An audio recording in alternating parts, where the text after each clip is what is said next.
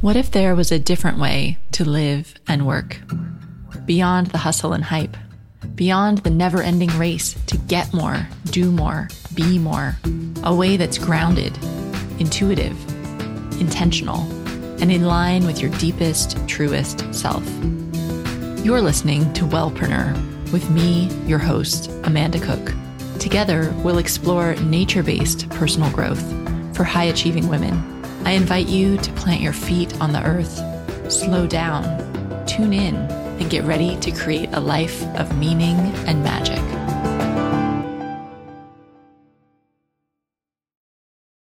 Hello, and welcome to this week's episode of the Wellpreneur podcast. This week, I'm talking about returning to your ancestral homeland with Toni Newton Acquah, who's the founder of Flowers and Moondust, an African wellness company. I'll let Toni tell her own story, but she was born in the US to immigrant parents. Her parents had immigrated from Ghana. And she had the opportunity during college to go to Ghana and to visit this ancestral homeland and really felt a click. And so in 2017, she moved back or moved there for the first time back to the land of her ancestors and started Flowers and Moondust, where she finds organic, natural, amazing superfood and beauty products that are traditional African ingredients, things like baobab and moringa, shea butter and cocoa butter, and brings them to a larger audience and people who might not be aware of these ingredients. I was just so interested in talking to Toni because her experience is crossing so many things that I'm deeply passionate about. Obviously, natural beauty products and rediscovering and preserving traditional medicine and traditional wisdom, but also this idea of feeling a connection with the land of our ancestors and going there seeing, experiencing that feeling for yourself, reconnecting with your ancestors, the traditional foods, the wisdom, the medicine, the beauty. Um, it's all things that I feel deeply passionate about in my own life. And Toni's having that experience right now um, in such a interesting, deep, and real way. I just really wanted to have her on to share her journey and her story about her own experiences starting this business and moving back to the land of her ancestors. In our conversation today, we're talking about that pull of reconnecting with our ancestors and returning to our ancestral home, the value and wisdom in rediscovering the medicine of our people, of learning traditional medicine from other cultures and the right way to approach it, because I think sometimes we don't approach it in the right way. And we're going to explore that issue of how we can learn from other cultures without just taking from them. We're talking about diversity in the wellness industry and also Toni's deep desire to raise the profile of these really valuable, effective African wellness ingredients. I think you're really going to enjoy this conversation. If you want to make sure you never miss an episode of the Wellpreneur podcast and that you get my favorite links and articles, my insights, and the first alerts about all the exciting stuff that's going on in this upcoming season, and especially as we move into autumn with the idea of being entrepreneurs who want to do well and be well. If you want to be plugged into all of this, then you want to make sure that you're on my email list. So just go to wellpreneuronline.com so that's wellpreneuronline.com. And you'll see an email sign up box on the front page or any of those, actually, any of the, the email sign up boxes. Just pop your email in there and you'll be the first to hear about new podcast episodes and programs and opportunities and articles and all that good stuff. I'd love to have you be part of the community. Now let's get into this conversation with Toni Newton Acquah from Flowers and Moondust. Hi, Toni. Welcome to the show.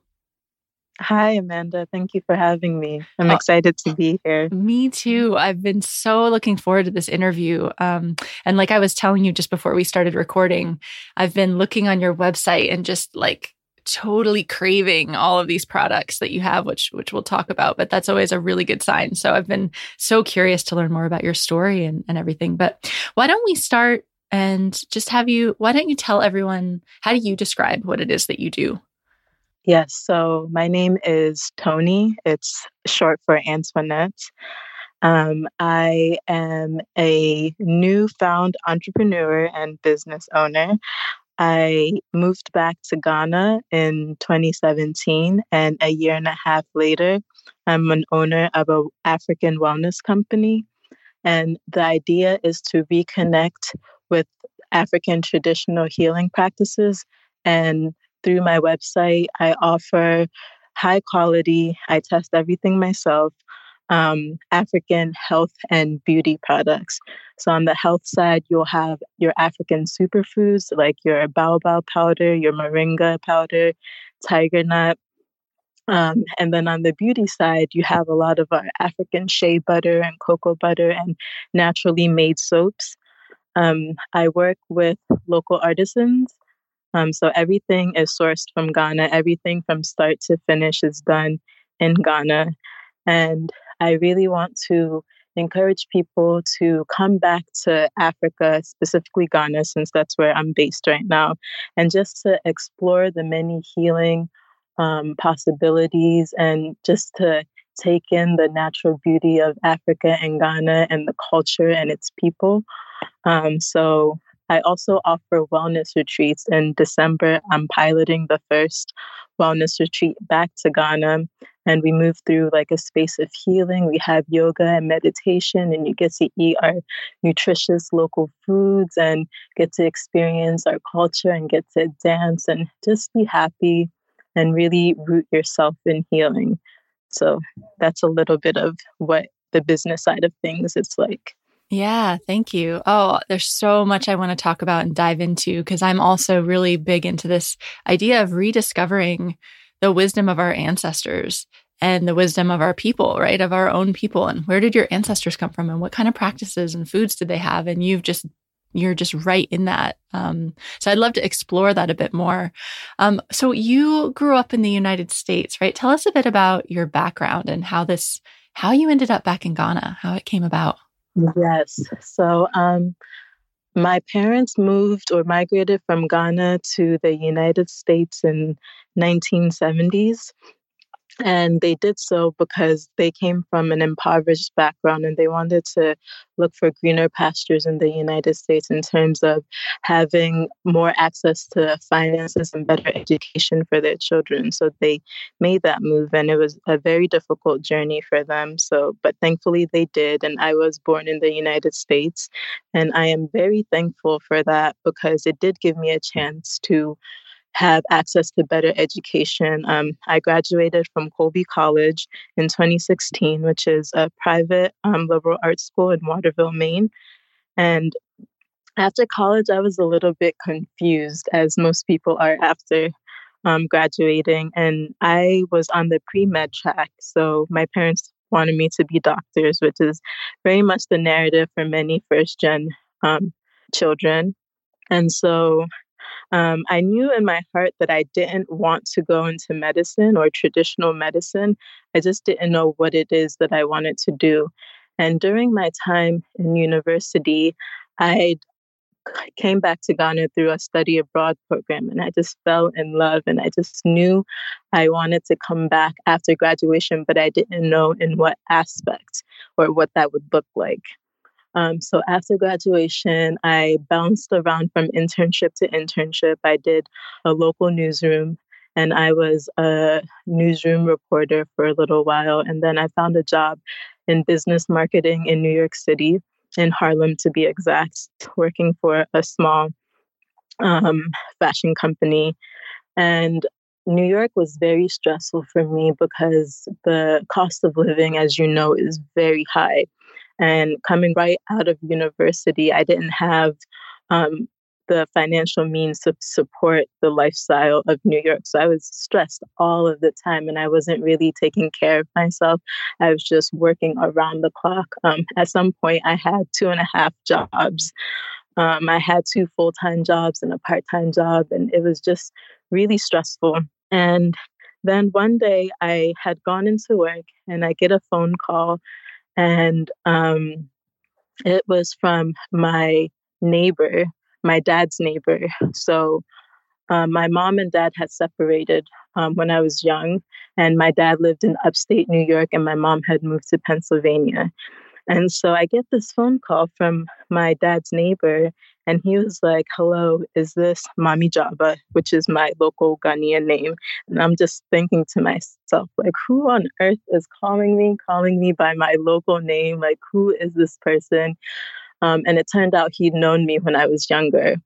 Um, and he called me to tell me that my father had passed away and that he needed someone to come and start the funeral proceedings. And my whole heart just dropped. Um, I wasn't expecting it at all. Um, I hadn't seen my dad since I was seven years old. And so for him to pass away was very difficult because I felt like I had a lot of unresolved things that I wanted to say to him. I had dreamed of one day like rekindling our relationship and having a good, strong father and daughter bond. And so it was just a very difficult time. And I felt like my whole world had collapsed. And I'm still living in New York, so the bills are still coming in.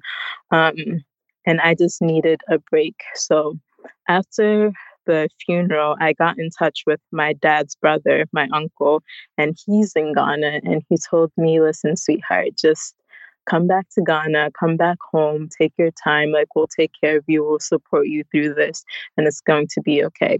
So that's exactly what I did. Um, I what my boss was at the time was very understanding so she allowed me to work remotely for her um, and so I came back to Ghana in 2017 and I just really rooted myself in healing and trying to process everything that had happened in such a short time and trying to process the fact that a parent, which I wasn't close to, um, or I didn't have that relationship that I wanted, had just left and is no longer with us in the physical world.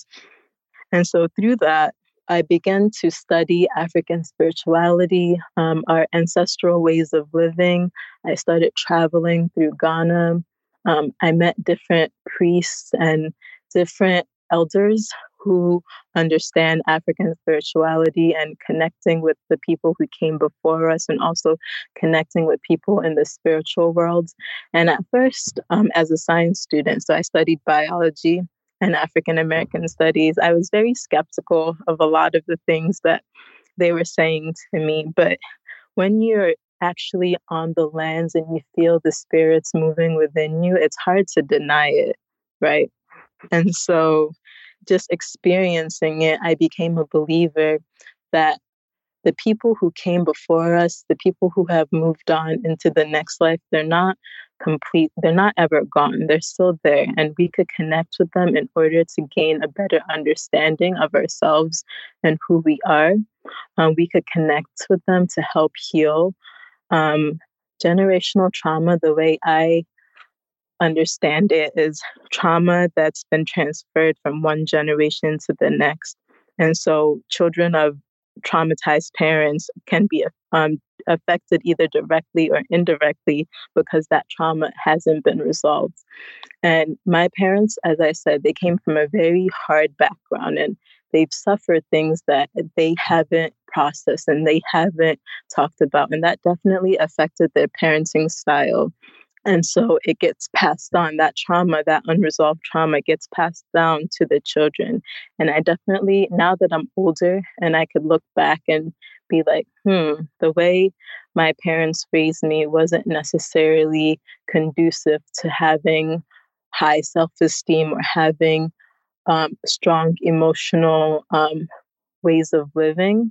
And it wasn't necessarily their fault. Um, but it is still trauma and, and it's still unresolved. And the only way for to break that trauma is for me to process that trauma and for me to overcome it. And it's a very difficult and painful process, but it has to be done if I don't want it to pass it down should I have children. So, mm-hmm. Thank you for sharing all that. Um, it's really interesting uh, since you have a biology background. I didn't know that, but um, you know about the study of like the whole field of epigenetics. And I yes, I, I do. Oh, it's just fascinating. So I've talked about that a little bit on the podcast before, but very brief. It's the idea that um, things are passed down. Maybe you have a better definition, but things are passed down in our DNA that isn't actually just encoded in genes. It's like, and it's a lot of it having to do with trauma. So if your ancestors went through a famine, you might process food differently. Or if they went through huge trauma, you might react differently in traumatic or stressful situations. So it's like the expression yeah how yes so what, what happens is that um, certain situations you turn on certain genes right so something that might be dormant um, in a regular situation, something traumatic happens and that gene is turned on and is therefore expressed. And now that expressed gene can therefore be transferred to your children or to your offspring. And so they might have a, a more inclination towards depression and anxiety and all these different um, emotional disorders um, whereas someone who had whose parents hadn't experienced that same trauma might not have that gene turned on or easily accessible mm-hmm. so that's my understanding of epigenetics and how different situations and different experiences turn on or certain genes in your dna mm-hmm. and it's fascinating when you think about that that you know you you look at how your parents for all of us how our parents raised us and actually it's not necessarily a conscious choice on their part about how they were raising you. They were just doing what's been passed down also. So that's affecting like what exactly. the stuff that happened might not even be trauma with them. It might be far back in the line and it's coming through and and we have a chance to to start to just to shine some light on it and start to become aware of it and then work to heal it. Um, how are you what's some of the ways that you're working with that and exploring it and working on healing it? Um, so, one of the biggest tools that has helped me is therapy, just talking about it and letting myself know that I am not crazy. It is not all in my head. Um, because for the longest, I just thought there was something inherently broken inside me. And just sitting with someone, and I remember one of my therapists told me, Toni, you're not damaged, you're not broken, you're easy to love. And that just stuck with me. And I kept replaying that in my head through like the dark times. And that really, really solidified the idea that I'm meant to be here and that everything is going to be okay. And that no matter how difficult it is, there's nothing inside of me that's inherently broken. And the other things that I've been doing is I've been really um, being conscious about what I put inside my body and on my body, the content that I consume, because all of that is part. So, really leaning into non toxic living and what that looks like, really leaning into eating wholesome, nutritious foods because it's all connected the mind, the body, the spirit. So, really making sure that each of those realms is taken care of um, has really helped me in my healing process. And it's a journey. It's not just one day you wake up, you do these things, and you're everything is okay. So day by day, step by step, you'll get there.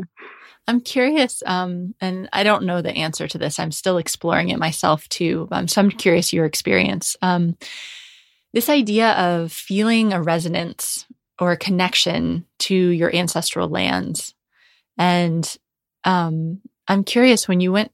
You know, maybe you did or didn't. I don't know. But when you went back to Ghana that first time, did you feel like it was familiar or a connection or like how is that how was that at first and how has that evolved for you?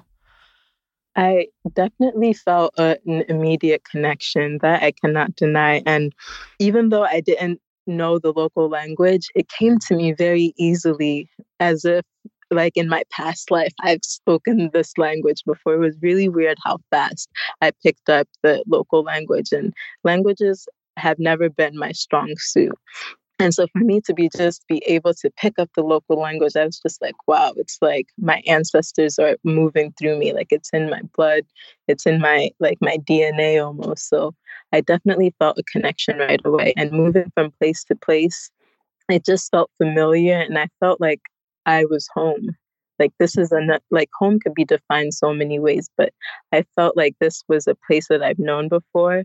And I like just being in my natural habitat. And so I knew that I wanted to return. I just didn't know how. And my father's death gave me that window into coming back to Ghana. And so I it was in in so many ways it was his final gift to me. Even though he hadn't been present in my life, his passing gave me a new opportunity and through his death a new me was born and more awakened and conscious version of myself. So I'm very thankful to him. And I know that he's still with me and he's rooting for me. And I take a lot of comfort in that. It's beautiful.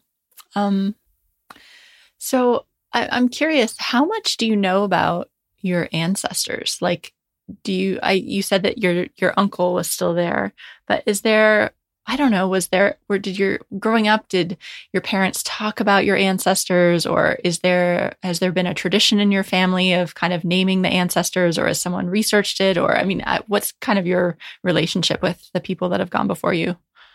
So I am doing all that research now. My parents, when they moved to the States, they were very much assimilation as a way of survival. So they didn't really take their culture with them as much as some other um, diasporans might have, because they thought that the more they assimilate into the American society, the better off they and their children will be.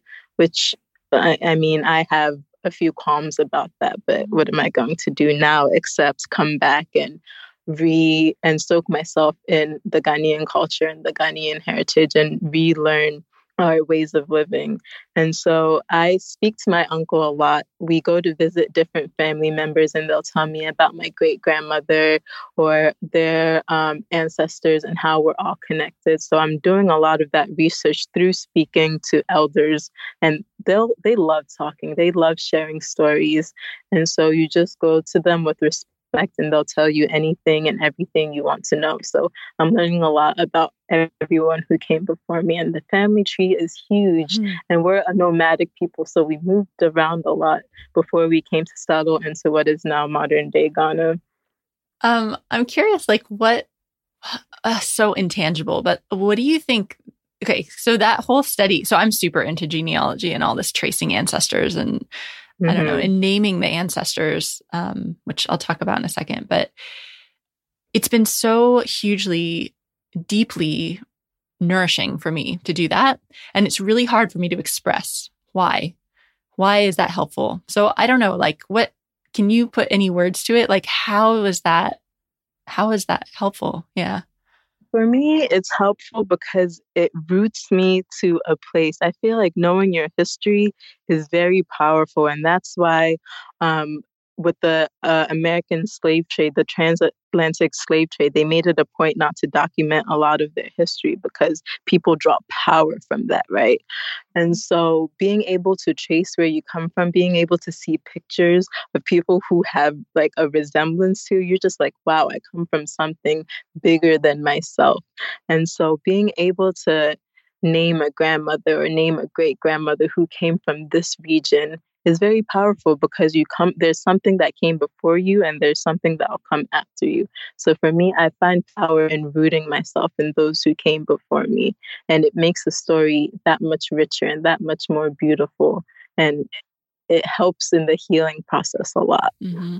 i found that too is that it makes it almost makes you feel like you know what everything's going to be okay because i'm just such exactly. a i'm such a small part in a continuum like i'm the one that's here now but you know and it's like you're a small part but you, you're a big part at the same mm. time it's like a dualism that you're because in order for you to have existed they had to have existed mm. and in order for your children to have exist you have to exist so it's like yes you play a small part but your role is still very valuable and, and instrumental in the next generation to come mm. and everything that they've done like the way I see it, everything that my ancestors done has made it possible for me to be here to do what I love and to do what I'm doing now. Like they fought wars and they fought battles that I'm only now learning about. And so it makes you feel like you have to live out to like whatever dreams you have, you have to do your best to accomplish it because so many people before you have died or have fought battles for you to be able to do what you're doing. And that is also very powerful. Yes. Oh my gosh. I'm over here like nodding very vigorously because um, I saw I saw something on your website, which I've seen, I think I've seen it on a t-shirt before, but something like something to the effect of we are our ancestors' wildest dreams. Exactly. You know? And when I saw that on your website, I was like, yes, that's so true. Because I mean, especially I'm I'm super into the like in traditional genealogy, at least like in European genealogy, where my ancestors are from, it's very male focused. So it's all mm-hmm. about the mm-hmm. male line. And so I'm trying to turn it all on its head and like follow the women and like give voice to the women. And I feel like I guess I mean all of our ancestors it's great to give voice to them, but I feel like for so long the women just didn't have. I mean, look at the opportunities we have today. And I feel like exactly by naming them, by researching their lives, by like, you know, it's like I'm acknowledging you went you went before me. Thank you so much for everything you went through. And like now yes. it's my time to do all the stuff you couldn't do, like to bring that out in the world. Our ancestors are definitely part of our tribe. They're definitely part of our village. Like it's their backs in which we stand upon. And so we definitely have to pay homage and say thank you, like you said, and add in another layer, like me as a Black woman, like that Black and woman together mm-hmm. makes it mm-hmm. even like I have to pay homage to them. Mm-hmm. Absolutely. So I'm going to kind of walk into a potential minefield here, but I'm just really curious, like, of your opinion on it. So, the products that you make and everything, how do you feel about like people with non African ancestry, like really getting into studying your traditions and using these ingredients and studying the ways of medicine and all that stuff? Like, do you have thoughts about that? Um, I do. I feel like it's it, as long as you do it with respect anyone can root themselves in African traditional healing practices. It's not just for Africans or people of African descent. Um, I feel like there's a way to approach it. Like it's not like you're coming to take, but you're coming to learn and you have an open mind to our cultures and you respect the culture and the practices. I personally don't have a problem with anyone of any race or any background because me myself when I travel to let's say I go to India, I just respect their culture and respect their way of living and they treat me with respect and just so having that respect factor is what I'm more inclined to tell people. Just respect the culture. Yeah, and I think it's um, the way I've come to think about it now is I think if you know your own background and your own traditions, then you're coming at it. You can go to other cultures and it becomes more of like a curiosity, like you can exchange with each other. Exactly. Exactly. And kind of exchange rather than just this sense of taking. I think I get, exactly. I get really worried in the wellness world when people are like, oh, I'm just going to go to India and I'm just going to like adopt everything they do. And then I'm going to go here and take everything they do rather than like I don't know. It's like what you said. It's that, um, it's the way you approach it. And I think approaching it as an exchange and learning and respecting the cultures, um, there's so much we can learn from each other. Yes. And so for me, that's why it's so important for me to run my business from Ghana and for me to live with the people that I'm working with. And so it's not like, oh, she came back from America, she's coming to take and take it away. But no, I'm stimulating the local economy. I'm here, I'm with the people, I go to meetings with them, we travel together. So it's like an exchange and it's not a charity. Like they the products they they give, I pay for it and I pay a fair wage. And so just making sure that we're constantly exchanging values and ideas and ways of being that's very important to me because sometimes in my own country, since I am American, they look at me as a foreigner, and I have to understand that as well. And so it's important for me to be here. And because I thought about leaving and going back to the States and setting up the business there, but I was like, no, then it would seem like an outsider coming in and taking. And that's very disrespectful. And I want to be as respectful as possible. And since it's a wellness company, I feel like that's part of having like a healthy well being is being respectful. Mm. So I'm curious to shift gears a little bit about let's talk about wellness, um, the wellness industry yeah. too, because obviously in like in the U.S. it's just like exploded over the past few years, right? And there's so many health coaches, yeah. there's like wellness, everything. What is it like in Ghana? What are you seeing there? Um, I'm seeing that is just now starting. People are just now um, starting to pay attention to what they eat, what they put in their bodies, what they put on their bodies, because for so long, a lot of our products were imported. Can you imagine? Mm. And so it's there. There was this idea that if it comes from the West, then it's better. Mm-hmm. And so you have people giving up their natural resources and selling it off to outsiders and to foreigners, and then they'll turn around, process the stuff, and sell it back to us. It's ridiculous. Mm. And so now people are awakening to the fact that what we have here, what our ancestors used, is very powerful. And so, and it's for us. And so the wellness industry is an infant right now in Ghana. and but it has a lot of potential to grow and to expand the more people understand and realize that what we have here is just as strong just as good just as valuable and matter of fact sometimes it's even higher quality since mm-hmm. it is the natural and raw version very organic than what we're getting from the west because a lot of that is processed yeah so local and fresh and exactly exactly so there's a lot of potential here, and I'm very happy to be on the ground and to hopefully like in the next five ten years we could also talk about how booming it is just like it mm-hmm. is in the mm-hmm. united states mm-hmm. and i think it's i mean what's awesome about the fact that this is all online well that that's you know we do these parts of our businesses online is that you know you're based in ghana the industry is just starting out there so you can make an impact there but also through social media and your website like you are impacting in the us and these other yes. more developed audiences to bring like a different take on it like i'm so sick of like the green smoothie drinking yoga blonde girl on the beach. Like that's so over. And it doesn't It's not for me it's not it was never relatable. Yeah. Like I it was never i'm just like okay so where are the women of color? Where are the black women? Mm-hmm. like where are the africans? Where are the there's so much more to it and so much that we can add and so much more that exchange piece that we can exchange for each other and to have that one stereotypical wellness look it just doesn't make sense because the world is diverse mm-hmm. and so the wellness industry has to reflect that and eh, there has to be people like me who are willing to come to the forefront and be like hey i'm african i'm black i'm ghanaian i'm here too and this is what wellness looks like to me mm-hmm. Absolutely. Yeah. I love it. And I love the whole ancestral, like just the getting back to the, you know, like your ancestral ingredients and the stuff that is like our bodies would have adapted to use this stuff for thousands of years. And then we suddenly all start eating quinoa or something. It's like, what? yeah.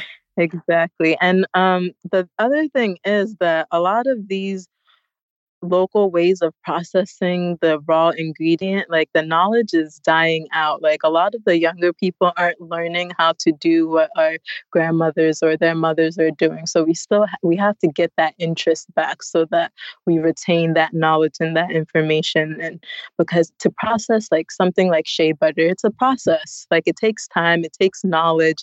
And so there's a lot of knowledge in these villages that's just being ignored because it has the word village and people think a certain way about the villages. And it's like, no, if you go into these villages and talk to these people, they're brilliant. They're, there's so much knowledge and so much value there that we have to pay attention and we can't let this knowledge die out. It's very important to retain that information through the younger generation. So we have to keep the interest alive. Do you know? I mean, how can we do that? Like, what are some, have you seen some things that are working to try to preserve that knowledge? Um, I think placing value on the products itself, people, the people in the villagers are starting to realize, hey, we could make a living because it's still very important to make a living. We can make a living from making the shea butter. And so it's important for us to preserve the knowledge and to pass it down to our kids because when I'm not here, they'll still be able to continue that tradition and to make money for their families and mm. things like that. So just understanding, helping them to understand that there's a value in what they're doing mm-hmm. um, has been very helpful in just talking to them. And once again, that exchange where you don't put yourself on a pedestal, but you meet them like on the same ground. Like you have information, I have information. Let's exchange and see the best way we can collaborate. And they're very open when you come to them respectfully, very open. Mm-hmm. I was, I, I think this is, I don't know, it's a, it's an issue I feel a bit conflicted about because I'm not well not conflicted about it, but I'm not sure how you handle it. Like when I, I was in Thailand, um, like the first time, well, I think it was about like six years ago, I went to Thailand studying with an herbalist and we went up and talked to some people in like a minority tribe. And there was like the guy whose grandfather had been the medicine man and he had all these like scrolls from like I don't know, hundred something years ago that was like their whole medical system in these scrolls. And he let us see them and he was just like, yeah, none of my kids care about it. So I don't know what's going to happen when I die. And I was just like, oh, I want to go, you know, like it just really, I, part of me was like, I want to go save it. And then part of me is like, well, this is happening all over the world. Like it's not for me. it's not for me to go save everybody's stuff. So I don't know. It's something about getting like you said, like getting people to realize like this does have value and hopefully creating a market Yes, I think creating the market, creating the awareness, um, getting people interested because a lot of the kids nowadays are unfortunately looking to the West for everything. What is going on in the West? What's cool in the West? What's this in the West? And it's like, okay, so, but what about the home front? What's going on at home? What's going on in our villages and in our hometown that we can also celebrate and keep and preserve? And I think um, slowly but surely we're turning our attention back home. And so it just, it'll take a while, but small steps, baby steps. It's like that. It's like how the local, you know, local seasonal food has like become a thing, which is how people ate for thousands and thousands of years. But now it's a thing. And so we need to apply that to health and beauty also and wellness, um, not yeah. just the food. Yeah. Cool. Um, I don't know. Anything else you'd like to share around all of these topics or so when it comes to the business side of things and African wellness in general, um, I just want people to understand that there's so much beauty and so much value in African wellness.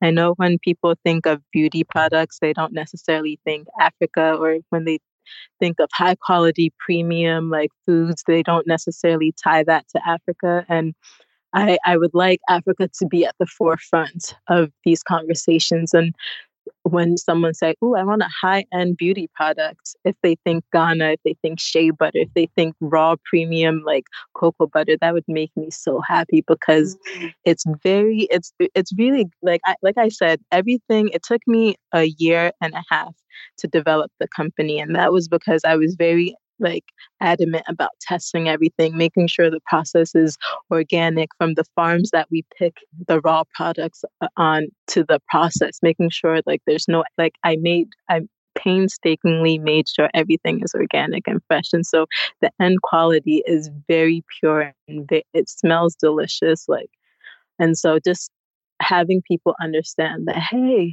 like when you think of high end beauty products Africa is part of that conversation. Don't just think Paris and Italy and all these European countries. Think of Africa too. Like it's very high quality stuff coming out of the motherland. I love it. So give us your website and do you ship worldwide? Yes, we do ship worldwide via um, DHL. They cool. offer um, the most secured shipping. I haven't had any problems so far. Um, and the website is www.flowersandmoondust.com. And it's Flowers and Moondust across all social media Facebook, um, Instagram, Twitter. And yeah. Oh, that's awesome. I just totally love what you're doing. And um, I hope we can keep in touch so we can see how it develops over the next few years because I think it's just, it's really awesome. I would love that. Thank you. Thank you so much, Toni, for joining us today. Thank you for having me. Thanks so much for listening to this episode of the Wellpreneur podcast. As always, you can get all the links to everything we talk about in the show notes, which are available at wellpreneuronline.com.